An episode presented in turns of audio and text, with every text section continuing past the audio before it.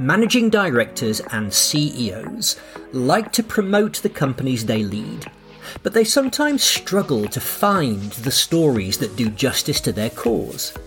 Let's face it, they're not journalists. But with a bit of help, it's possible to unearth some amazing material and use it to great effect.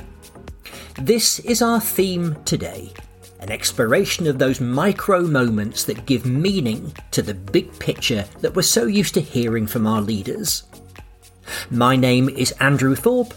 Welcome to Leaning Forward.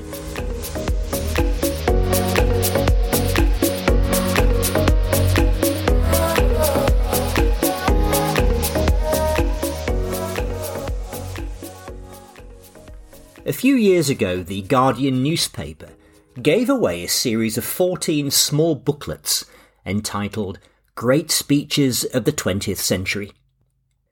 Each of them featured a full transcript of the speech, including the one by President Kennedy in 1961, Ask Not What Your Country Can Do for You, and Nelson Mandela in 1964, where he spoke of an idea for which I am prepared to die. From Martin Luther King to Malala Yousafzai, it's the big speeches that often get the headlines. But for me, the more powerful and inspiring stories are the small ones, very much like those captured by journalists who report from war zones. And you may have seen a short video recently of a young Ukrainian girl displaced by the conflict there, singing Let It Go from the film Frozen to a crowded room of fellow refugees. It's incredibly moving. And these small stories matter because they show us what life is like for ordinary people. It's a reminder of their struggle to get through the day, and those micro demonstrations of courage and humanity tell us so much about the reality in that country today at the time of recording this. I think of those Kennedy and Mandela speeches as the macro narrative, while the short videos and media reports are the micro stories, and you see the same combination in companies and organisations, a mixture of the big and the small. The macro is the big picture, usually voiced by the leader as they address the workforce. It's an opportunity to give an overview of how things are going, to say thank you to the staff, and to remind them where the company is headed and why the work they do matters. But it's just one person's narrative, and if it doesn't chime with the experiences of employees at the coalface, it won't have the desired effect. That's why it's important to capture mini moments, those small examples that provide the proof that the macro narrative has some credibility. Instead of claiming to be this or that, you're actually showing it through the actions of those on the ground. And there are other benefits too. By sharing those stories, you're recognising the contributions of your employees. You're showing that you value and celebrate their work. We also learn from our experiences by pooling stories that illustrate best practice and the mistakes to be avoided. We can educate and motivate each other. And sharing stories from around the business emphasises the interconnected nature of the work that we do. It encourages that feeling that we're all in this together. Now, journalists are very good at rooting out small stories. They have the nose for it.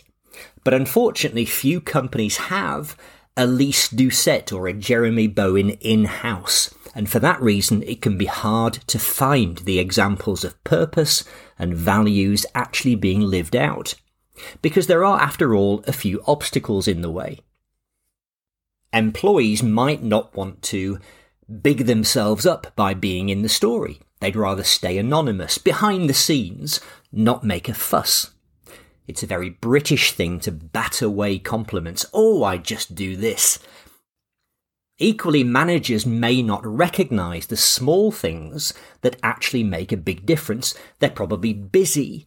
They may fail to spot the nuances to see the meaning in an apparently insignificant moment.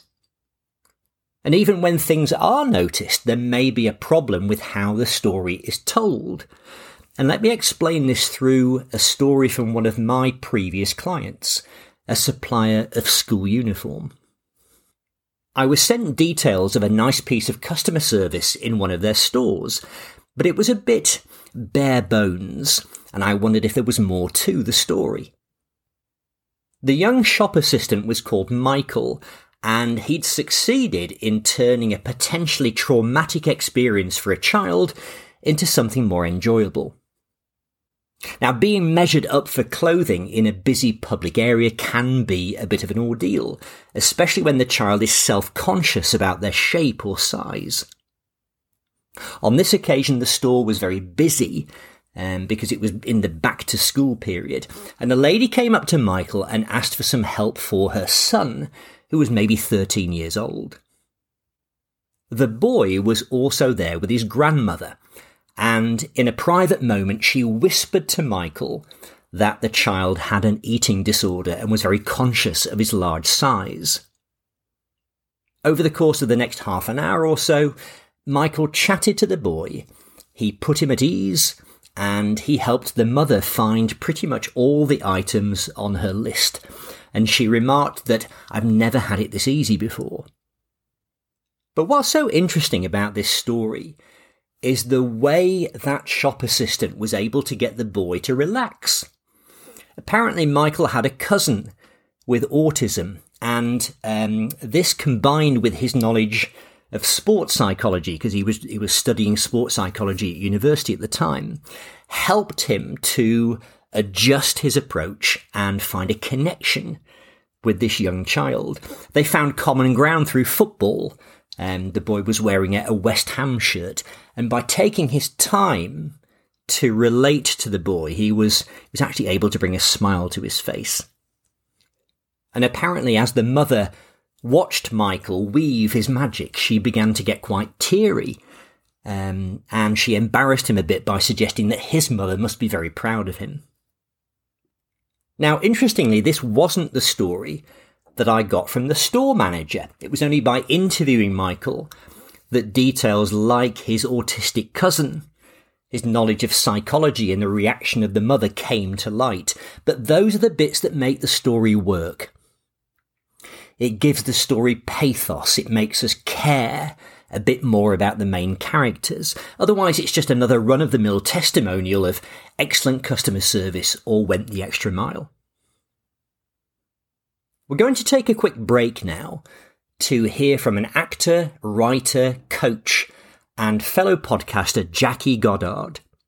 Her show is called Power to Speak, and she interviews a range of wonderful people, each of whom has a fascinating and inspiring story to tell. Here's just a taste of what you can expect. My creativity at its best, it's a real exploring. It's a surprising journey. I think creativity is just the antidote to insanity, and it's productive originality. Surprising answers, inspiring stories, motivational, educational, inspirational. Wise words with Power to Speak the podcast. Find us on your favourite podcast platform or watch on YouTube at Power to Speak the podcast with me, Jackie Goddard. Thank you, Jackie. And now back to our theme. I want to round off this episode by suggesting a few ideas for mining stories from within your own organisation. And I say mining because you really are in the digging business here. It's a bit like archaeology. I worked with one client in the construction sector for a number of years, and we created a kind of blog production line. So employees would feed me some raw ideas for blog posts, and we would work together to develop them into something that might stir some interest, something that was ready for publication. And one example was where a lady had, some years ago, attended a free in-house workshop run by the company. And she'd obviously enjoyed it because out of the blue came a client referral. And it was from that same lady 6 years later. So I guess she wanted to somehow repay their generosity. Now, this referral happened to take place on the 50th anniversary of the moon landing and Neil Armstrong's famous giant leap for mankind.